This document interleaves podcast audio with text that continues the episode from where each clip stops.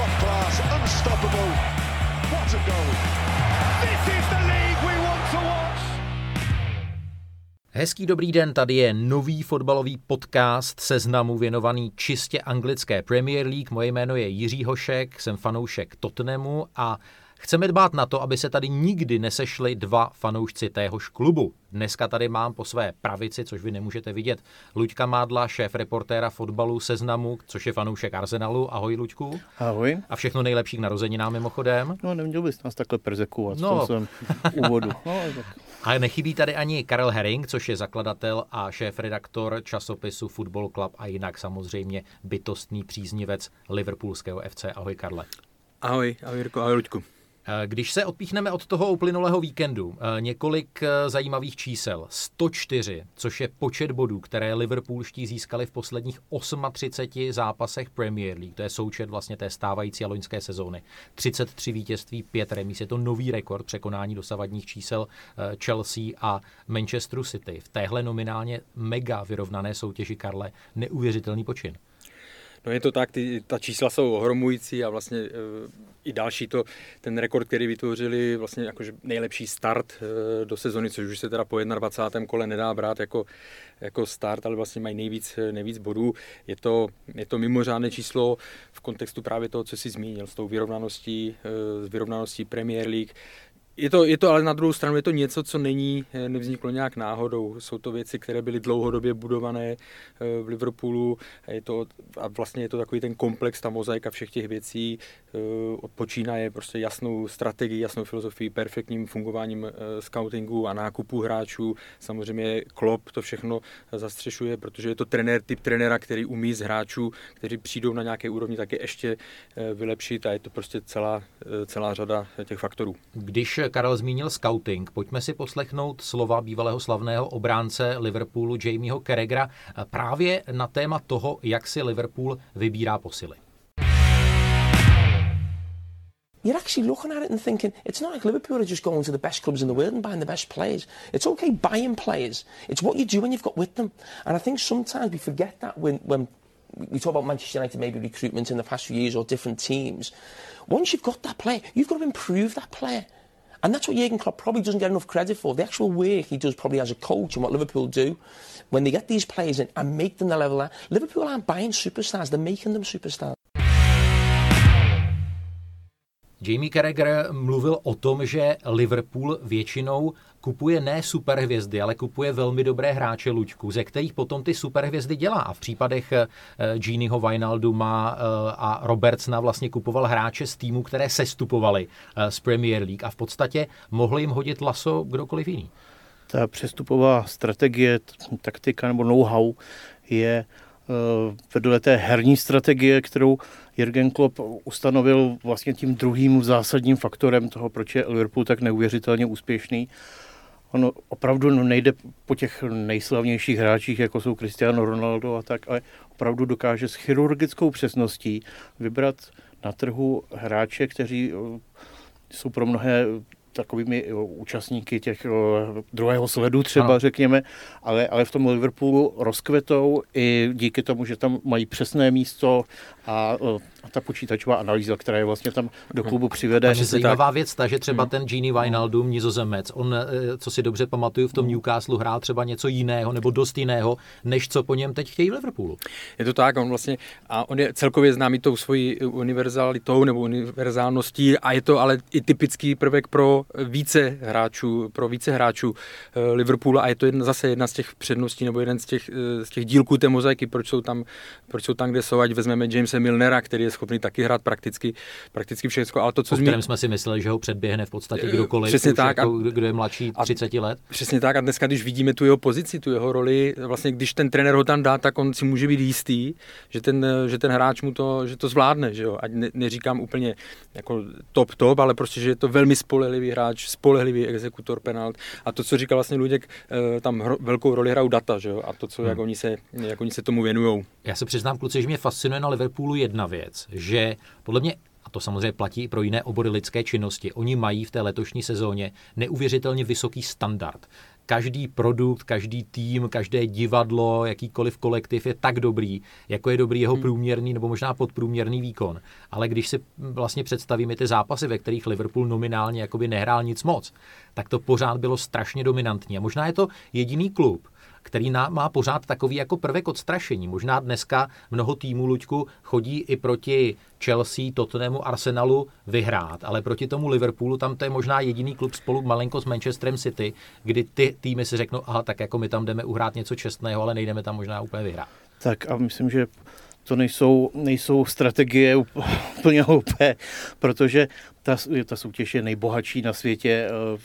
Ty kluby mohou vlastně získat plus minus skoro každého na, na, evropském, na evropském trhu a v téhle úžasné soutěži je Liverpool odskočený. Hmm. To znamená, že prostě jeho, jeho výkonnost předběhla možná ostatní, já nevím, třeba o pět let, hmm. ta, ten způsob, způsob hry a, a ten výběr hráčů a to, jak jim to jde, že ty zápasy vycházejí. Tak my jsme jenom s kolegy z arsenalské buňky trošku nervózní, aby se náhodou neobjevil další člen klubu The Invincibles. No, no ale to, práv... si, to si, Karle, se učil skloňovat, to slovo Invincibles. No, no já to přeskočím, neporazitelní, jo, nebo neporažení, tak.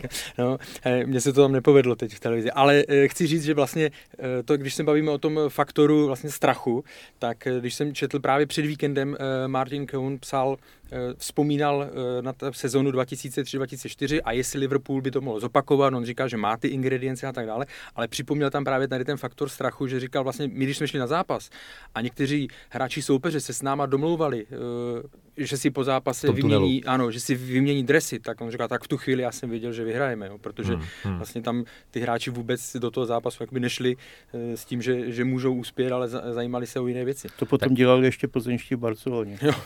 A na, na jiných stadionech. Dobře, pojďme teď trošičku být takový uh, trošku uh, rý, rýpavý a zmínit i takové ty faktory jako uh, štěstí na to, že nikdy nejsou zranění nebo nemocní víc než dva klíčoví hráči a samozřejmě jsme v několik zápasech viděli, že Liverpool měl vyloženě kliku, ať už se to týkalo sporných situací, týkalo se to milimetrových offsideů, odpískaných, neodpískaných penalt, nebo samozřejmě takových věcí, že Liverpool svoje šance proměňuje, zatímco soupeř ty, ty velké šance, kterým se v Anglii říká sitters, což platilo třeba i v Tottenhamu teď v tom zápase o víkendu. No je to, je to tak a vlastně, když se vždycky bavíme o nějaké sezóně mistrovské, nebo ať už to byl Leicester, jsme to probírali před, před studiem, tak vlastně do té mozaiky patří i to, že se k vám nakloní věci, které jsou, řekněme, padesát na padesát. Ať je to právě, že soupeř zazdí, zazdí sto procent šanci, nebo samozřejmě, že ty výroky rozhodčích jdou ve váš prospěch, řekněme, ve většině případů. Samozřejmě se nebavíme o tom, že by někdo úmyslně pomáhal Liverpoolu, bavíme se o anglickém prostředí, které hmm. si myslím, že se na tom všichni shodneme, že je tady těch tváří věcí. Se jako férové. Nebo mělo by tak být, ano. Ale, ale jsou, viděli jsme to teď vlastně souboj, že jo, Andyho Robertsona nebyl posouzený jako faul a vzpomněl jsem si na sezonu. No nebyl posouzený vůbec jako faul. Nebyl posouzený jako faul. Ne, nejenom, že, že se rozebírá, ano, že to ano. Bylo stejně přesně tak. Zákrok samozřejmě ale brutální jako, ano, ano. jako Piera Emericka Aubameyanga, ale že vlastně vůbec, hmm. jak ostatně, což si teď můžeme poslechnout, říkal Jose Mourinho, obsluha VARu asi v tu chvíli odešla na čaj. They are so, so good and so, so strong in uh, in every area. In the top of that, uh, they are lucky because uh, they were lucky. Uh, they could perfectly concede, uh, concede a goal. They could perfectly finish the game with ten because um, uh, the V A R at that time, they were having a tea and they didn't watch uh, uh, Robertson for a red card. Luďku, řekni mi, může být faktorem třeba i ten jakoby větší hlad Liverpoolu v tom smyslu, že už čeká na mistrovský titul strašně dlouhou dobu, jako že se tam na Merseyside mluvilo i o určitém prokletí, že zase ta, ta, ta sbírka těch titulů by se měla po nějakých opravdu kolika, Karle, to je třicet, třicet. třicet hmm. letech rozšířit. Já si myslím, že podstatné je, že ta práce Jürgena Kloppa, který je tam pět let, myslím, vlastně došla toho naplnění. Ono se to prostě ty postupné fáze uh, obměny kádru, uh, postupného doplňování a těch sezon, sezon hmm. předchozích, uh, kdy mu tam třeba chybělo něco málo, uspěl v lize, hmm. mistrů neuspěl v lize, tak uh, prostě teď to dospělo k, k takové katarzi, že hmm. teď, vlastně, teď vlastně sklízejí ovoce té práce, velmi koncepční, opravdu se sezóny od sezónu celou, celou dobu věděli, co dělají, skládali ty kostičky, až to prostě poskládali k tomuhle famóznímu, famóznímu dílu, takže to si myslím, že je věc podstatná a těch třicet let asi samozřejmě vnímají spíš fanoušci, to si myslím, že na hráče asi ale, takovou podstatu být nebude. Ale já si myslím, že je pro ně strašně Karolej. důležité, že mají ten, že mají ten velký rozestup teďka, ten odstup, protože kdyby to bylo na tři body, na čtyři body, a tak se pořád rozebírá to, že jestli to zvládnou, nebo jestli zase selžou jakože ala typický Liverpool, že se z toho podělá a tak dále. Takže ten tlak oni opravdu tím, že se jim podařilo díky ztrátám Manchesteru City odskočit na tak výrazný, tak, tak hrajou pod, neříkám, pod mnohem menším tlakem, ale určitě ten rozdíl tam je. Uh, teď mě úplně polil pot, protože jsem si říkal, jestli nás ter, jako ten Liverpool nebude terorizovat ještě tak jako další dva, tři roky, protože ty smlouvy jsou napsané tak, že to jádro toho týmu by mělo být pospolu ještě jak dlouho, Karle? No minimálně tam jsou ty horizonty dva tisíce dvacet tři dvacet čtyři, vlastně i Jürgen Klopp prodloužil a vlastně celý ten jeho tým okolo prodloužil do dva tisíce dvacet čtyři a ty hráči z té, řekněme, ne, ne že střední generace, ale prakticky celá ta základní osa, opravdu ty smlouvy se pohybujou okolo toho roku dva tisíce dvacet dva dvacet tři. Jo. To, to je další věc, kterou jsme hmm. vlastně zase do té mozaiky, že vlastně oni ani nepotřebovali v létě tolik nakupovat nebo, nebo doplňovat ten kádr. Pro ně ten největší uh, úspěch byl v tom, že se všemi těmi klíčovými postavami prodloužil smlouvu. To je vlastně jako nová, hmm. nová posila. Ale vlastně na to můžeme možná, Luďku, navázat, že mě třeba fascinuje to, že uh, tam je taková ta chemie, že samozřejmě občas uh, letí nějaké peprné slovíčko nebo takový pohled na ose Mané, Salah, když, když si jeden druhému nepřihraje ve vyložené pozici. Ale jinak je jako fascinující, že nikdo na nikoho jakoby viděno zvenčí extra, extra nežárlí. Ty role jsou tam jasně rozdělené, kdo je nosič vody, kdo by měl dávat góly a mimochodem u těch gólů tam můžeme říct, že vlastně ta síla je rozložená na relativně jako velký počet hráčů. Tak ono, když se vyhrává, tak je mm. ta atmosféra logicky lepší, byť třeba někdo může mít v hlavě, že by rád hrál víc a myslí si, že by si to zasloužil, tak když se vyhrává, tak je prostě sticha. V době, v dobách, kdy, kdy přijdou třeba nějaké komplikace nebo v jiných klubech, tak, tak, tak ty případné nesváry se ještě zostří nebo můžou být medializovány, se o nich hmm. dozvíme, ale prostě když je někdo v situaci, jako je teď Liverpool, hmm. tak tam asi nějaký rozvrat může nastat těžko. No já se přiznám, že od toho zápasu na Tottenhamu jsem měl takové různé scénáře v hlavě a vlastně se naplnil ten scénář toho, kdy Mourinho dokáže svůj tým připravit na velký zápas, i když je v roli outsidera. Vybavil se mi ten legendární duel ze sezóny, tuším, že dva tisíce třináct dva tisíce čtrnáct, kdy Chelsea přijela na Anfield a, a Mourinho postavil na stopera Tomáše Kalase, tentokrát sáhl po devatenáct nebo čerstvě dvacet. No, ano, přesně, přesně. Postavil mladého Jafeta Tangangu, první start v Premier League a i když přes něj šel vlastně ten rozdílový gól Roberta Firminia, tak ten chlapec zahrál velmi dobře. A Karle, doufám, že i ty řekneš, že, že toto nemsi jako zasloužil remizovat. Já si myslím, že jo, protože když jsme viděli těch, ten první poločas, tam to bylo. Já, jako bylo vidět, že prostě Liverpool má e, navrh, že má balón hmm. pod kontrolou a tak dále.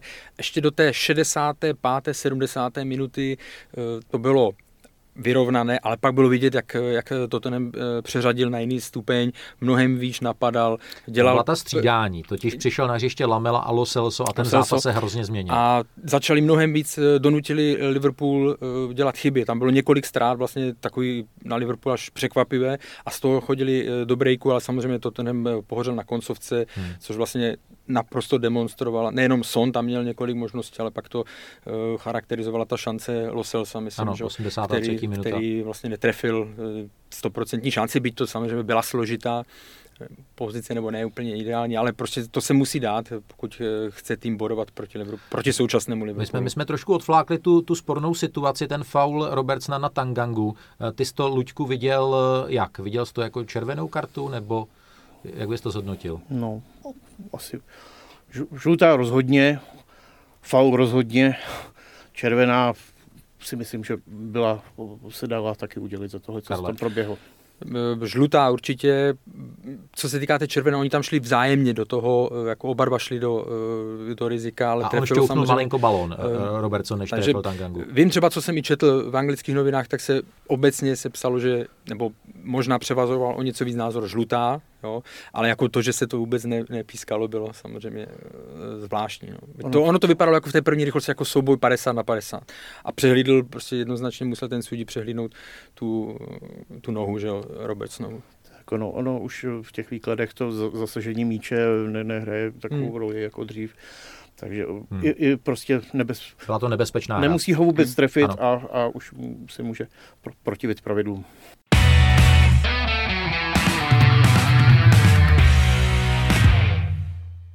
Posloucháte nadále podcast Seznamu o anglické Premier League a teď změníme trošičku barvy. Budeme se bavit o londýnském Arsenalu, který v dvacet dva dosud odehraných kolech získal pouhých dvacet osm bodů a v podstatě je týmem středu tabulky, kdy sestupové pásmo je výrazně blíž než příčky zaručující postup do pohárové Evropy. Byť ale teď přišla samozřejmě určitá injekce optimismu spolu s angažováním Mikela Artety. A ty první zápasy, nešťastná prohra s Chelsea a domácí vítězství nad Manchesterem United, se daly hodnotit velmi, velmi optimisticky. Teď tady přišla o víkendu remíza jedna jedna na hřišti Crystal Palace. Tak ten progres pořád pokračuje, Luďku, nebo se vrátila taková ta trošku mizérie té první části sezóny? Tak zaprvé já ti ten scénář příště trošku proškrtám. Dobře. Ty jízdové poznámky. Pouhých, počkej, kterou myslíš teď? A po zisku pou, pouhých. Pouhých tolika bodů. Ty jsi rád za těch dvacet osm. Jestli pak víš, kolik má to ten... Ale... tak se, jsme Arsenal samozřejmě musel upravit cíle pro tuto sezónu, tak hlavním cílem je teď zůstat... ocitnout se v konečné tabulce před Tottenhamem, což si myslím, že vůbec není nereálné. Ne, a teď vážně... Můžeme být devátí, desátí, ale nevím, jestli to úplně... Samozřejmě. Dobře. Tak, neuspokojilo ani jednoho, myslím. Asi. Tak Mikel Arteta samozřejmě vnesl vel, velký impuls do, do situace podle všeho velmi stísněné, která v Arsenalu v celém klubu panovala. Podařilo se mu bleskově, až pro mě až překvapivě, nabudit hráče až neuvěřitelným způsobem. Přišlo to před tím vánočním obdobím, kdy je hodně zápasů, hráči prostě se tam vydali možná na sto padesát procent, protože jak to vypadá, tak v předchozím období... Ale implikuje to, Luďku, promiň, že se předtím ale v několika zápasech vysloveně flákali někteří jedinci. Tam musel být totální rozklad. Mm, mm. Když to tolik zápasů odflákli a ještě prostě teď se ukazuje, že vlastně neměli, ne, neměli naběháno a je to taková trošku záhada, co se tam, co se tam dělo. Myslím si, že teď možná v tom utkání spali trochu vlastně tohleto takzvaně došlo uh, Arsenalu, to znamená, že ty, že ty síly, které vydal přes ty Vánoce, tak teď už to ne, nebylo tak čerstvé, jak to, bych to tak řekl, ale tak... Jdeme zápas od zápasu. Ono, ono, ono v Selhurst Parku, pokud nedáte v prvním poločase dva, tři góly, tak se tam hraje, hraje špatně. Velké když necháte týmy, lidi, ať si chytnou, což se stalo. Že? Přesně tak. A dostali, dostal Arsenal samozřejmě nešťastný hmm. uh, vyrovnávací gól. Nicméně, Karle, Arsenal uh, dá se říct úzký kádr, samozřejmě taky smůla na některá zranění.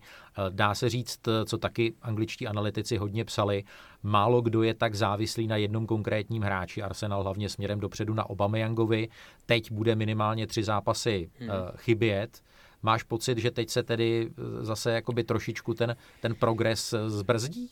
Jako samozřejmě čísla jsou nespochybnitelná, to, no. je, to je jasný. Na druhou stranu si nemyslím, že by to bylo... Když vidíme právě ten styl, který chce prezentovat Mikel Arteta, tak si nemyslím, že to je styl, který by závisel vyloženě na jednom hráči. Jo, je to mnohem organizovanější, disciplinovanější. Zase tam jiní hráči teďka je vidět, jak prostě Mesut Özil se zlepšil, že jo, Toreira hmm. jde mnohem, jde mnohem Byl to výš. Za ten loňský Toreira, který, jak říká kolega Šídlo, žere trávu. Te- Terrier, jo. Ano. Takže... Jako myslím si, že bude to samozřejmě ztráta, když se bavíme, že můžeme se bavit u Tottenhamu, jak moc bude chybět Harry Kane. Nejdřív oslabení, jestli to bude ztráta budovat, to se tak uvidí.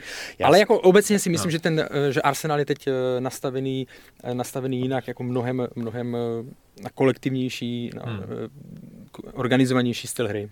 Ale jako, jak, jak jsem, Luďku, viděl i z těch reakcí jako fanoušků na sociálních sítích, tak ta léčba Artetou, i co se týče té atmosféry, že to opravdu jako je to z nuly na sto během opravdu dvou zápasů. Tak jednoznačně ty fanoušky k tomu vybudil ten, ty výkony týmu. Hmm. Arteta vlastně tu atmosféru podporuje, zdůrazňuje, když říká, šel jsem prostě kolem, kolem tribuna a ty lidi prostě měli po dlouhé době úsměvy na tváři. Hmm.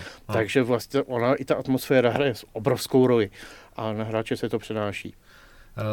Je určitě nesporné, že Arteta a celý klub musí v létě posilovat i vzhledem k tomu, že ten kádr je prostě úzký a, a stačí vyřazení jednoho, dvou hráčů a už tam musíš dávat fotbalisty, o kterých člověk není úplně přesvědčený. Jak je to ale s vůlí majitele Stana Kroenkeho dávat na stůl částky rovnající se samozřejmě desítkám milionů liber za, za opravdu jako hotové fotbalisty, protože Arteta by potřeboval asi teď hotové fotbalisty a ne, ne ten liverpoolský přístup. Tak teď si mi nasypal. Uh, Suldoran. Suldoran. Promiň, tak, to já dělám nerad. Já, já, v tomto případě, já, já, jestli se mí, míním, že Stan Kroenke je jediným vlastníkem klubu Premier League, který v uplynulých, já nevím, viděl jsem jako statistiku asi za posledních pět let, ze svých vlastních prostředků nepřispěl tomu svému klubu prostě ani, ani, ani centem.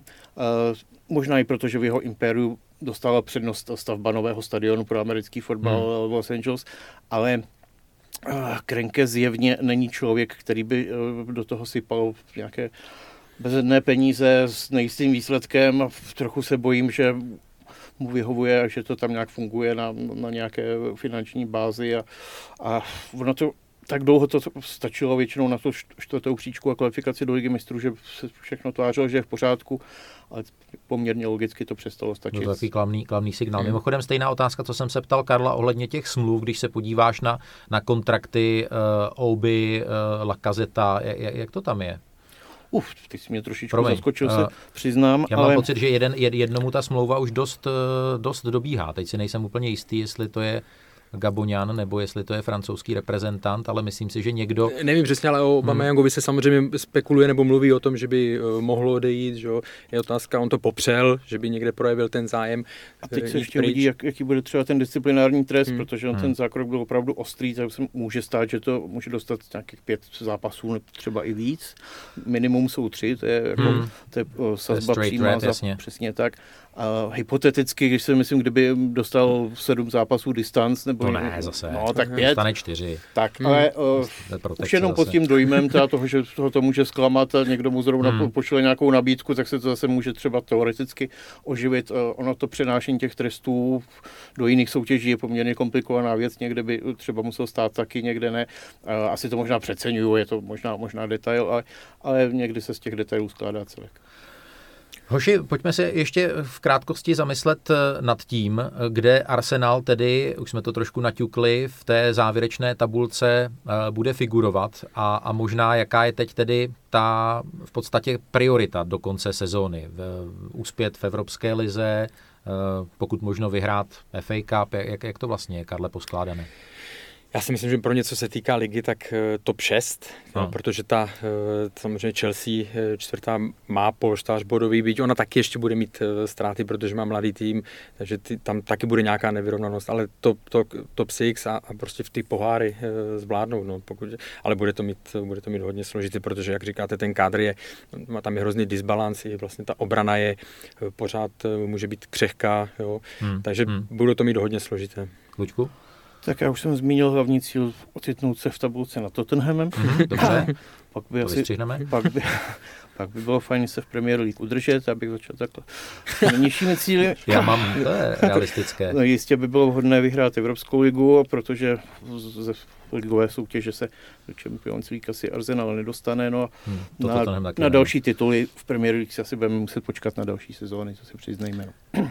To byla hezká tečka podcastu Angličan v podání Luďka Mádla. Luďku, ještě jednou všechno nejlepší k narozeninám a díky, že jsi přišel. Srdečně děkuji za pozvání i za blahopřání. A byli jsme samozřejmě rádi taky s Karlem Heringem z časopisu Football Club. Karle, i tobě díky. Ahoj. Já díky za pozvání, ahoj. A od mikrofonu se loučí Jiří Hošek.